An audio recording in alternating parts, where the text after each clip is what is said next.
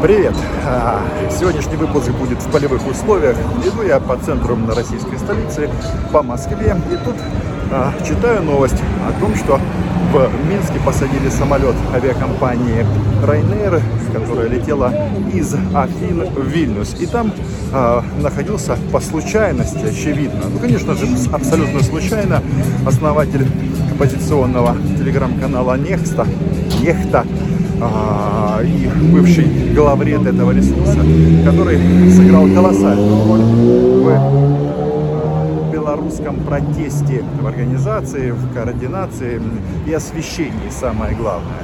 Так вот, а, эта новость меня, конечно, поразила до глубины души.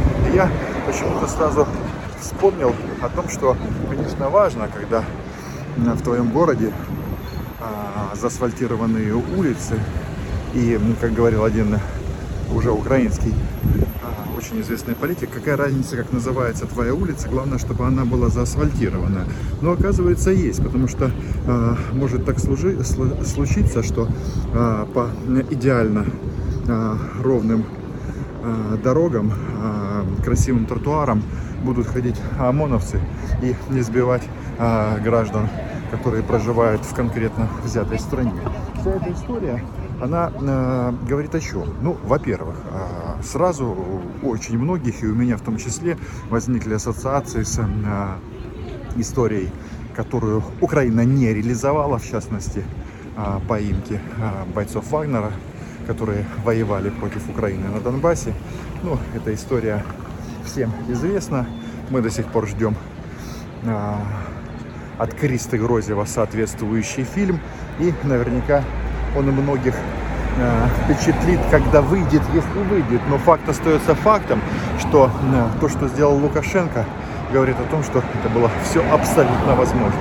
Вот сейчас э, многие говорят, что Лукашенко сбрендил, что слетел с катушек, что это акт государственного терроризма.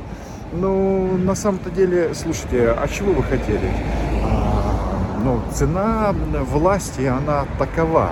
И я вот когда а, анализирую события, прошедшие после а, подавления а, белорусских протестов, мне хочется задаться вопросом, ребят, а вы что думали, когда снимали обувь перед тем, как подняться на лавочке? Да, мы здесь власть, а, Лукашенко зассал. А, дело в том, что белорусский протест был исключительно по э, лекалам, как это было сделано в свое время в Москве. Белоленточные движения, согласованные акции, э, раз, два, три, Путин уходи, а потом проходит некоторое время, народ вот так вот ходит э, по улицам, спускают пар. В результате организаторы этого мероприятия или в могиле, или в тюрьме или в эмиграции. Вариантов не особо много. И давайте будем честными и признаем, что э, белорусский протест фактически, ну что, а, проигран, просто проигран. Из этого, это надо признать и сделать из этого выводы. А белорусам хочу посоветовать только одно. Народ, бегите, особенно тот, кто выходил на акции протеста, потому что за вами по любасу придут. Потому что все вы есть на видео, а, рано или поздно ваши личности будут идентифицированы и, соответственно, придут к из КГБ. Это, по-моему, сейчас уже абсолютно очевидно. А, я знаю, много народа переехало и в Европу, и в Украину, и вот общаясь даже с нашими а, беженцами, которые в Украине, с белорусскими беженцами политическими в Украине. И хочу вам сказать, что они немножечко все настроены по этому поводу, потому что боятся, что Украина померится с Лукашенко и их выдаст. Я, конечно, не Господь Бог давать, чтобы кому-то какие-то гарантии, но могу сказать, что наша страна, а, Александра Григорьевича как президента не признала после так называемых выборов, ну, слово выборы они просто, оно просто здесь как бы неуместно, мне кажется. Это все что угодно, но не выборы.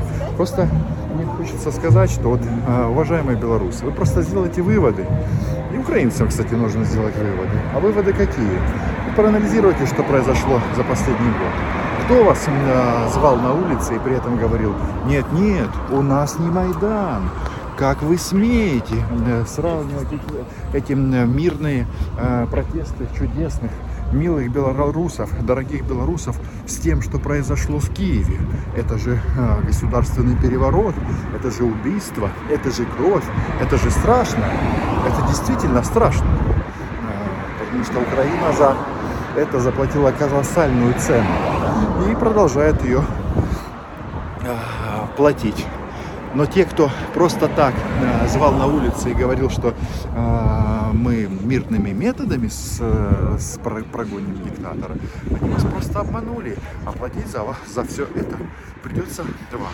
Я хочу сказать следующее. Вот эта история, она наверняка войдет в учебники спецслужб. Время от времени такое делается, когда э, садят пассажирские самолеты, в данном случае авиакомпании Ryanair. Но если учесть, что Александру Григорьевичу, кажется, терять-то особо нечего, ну, можно сказать, что спасибо, что он самолет этот не сбили, а всего лишь посадили, сказав, что там якобы бомба. Парень, вот этот Роман Протасевич, очевидно, сядет очень-очень надолго. Вообще, Беларусь страна прекрасная, у них до сих пор допускается смертная казнь. А статья, которая а, инкриминируется ему, это предполагает, а, что там 25 лет тюрьмы, пожизненно или смертная казнь. Вот. Но что я вам хочу сказать? Дело в том, что вот у нас как бы э, об этом, наверное, уже многие забыли, но буквально несколько лет назад Украина тоже разворачивала с помощью истребителей пассажирские самолеты. И да, мы развернули пассажирский самолет белорусской авиакомпании Белавиа, которая летела из Киева в Минск, а пассажир, а, ради которого была сделана такая громкая операция, спецоперация, летел, соответственно, в Москву. А, звали его Армен Мартиросян. Этот человек, он несколько лет назад, где-то больше года назад умер, а, известен тем, что все время топил за Рашу в Киеве, участвовал во всех этих пророссийских мероприятиях, антимайдан и так далее. После 2014 года бежал, а, соответственно, в Москву. И здесь, а, в России, многие говорят, что он умер от пьянства, а я думаю, что он умер от грусти на самом-то деле, потому что был не востребованный абсолютно. А, и россияне щедро платят тем, кто топит за Рашу в Киеве, но когда ты оказываешься в России, ты никому не нужен.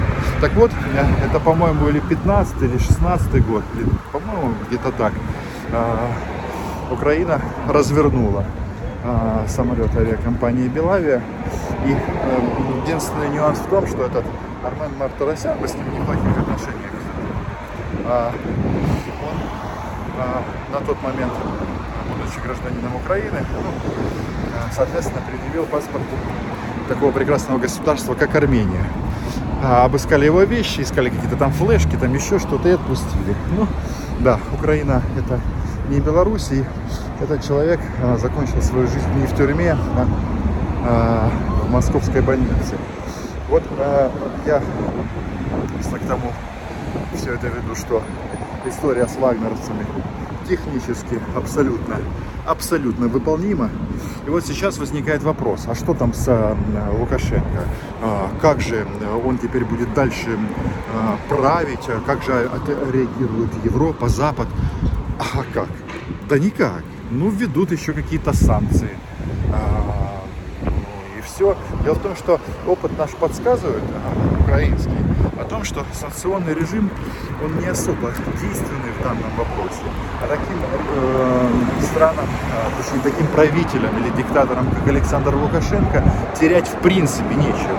Поэтому он на это все ложил, если честно.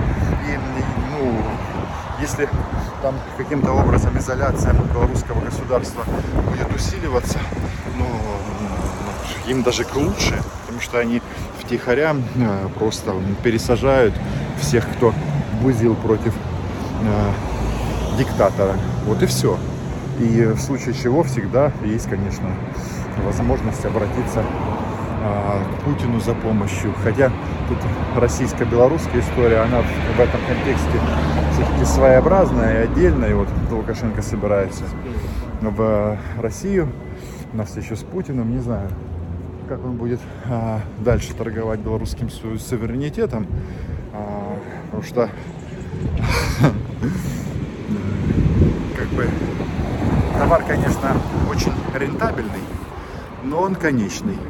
Поэтому санкции, запрет э, полета белорусских авиакомпаний в э, Европу, ну, по сути, только Белавия, может, еще что-то.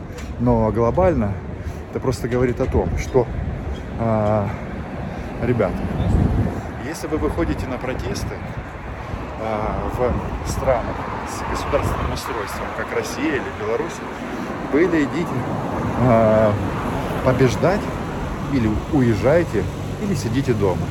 Потому что вот эти все промежуточные варианты, они просто, ну, как мне кажется, абсолютно странные и приводят к одному, что люди, которые э, в этом принимают участие, засвечиваются, ну а дальше тюрьма и все.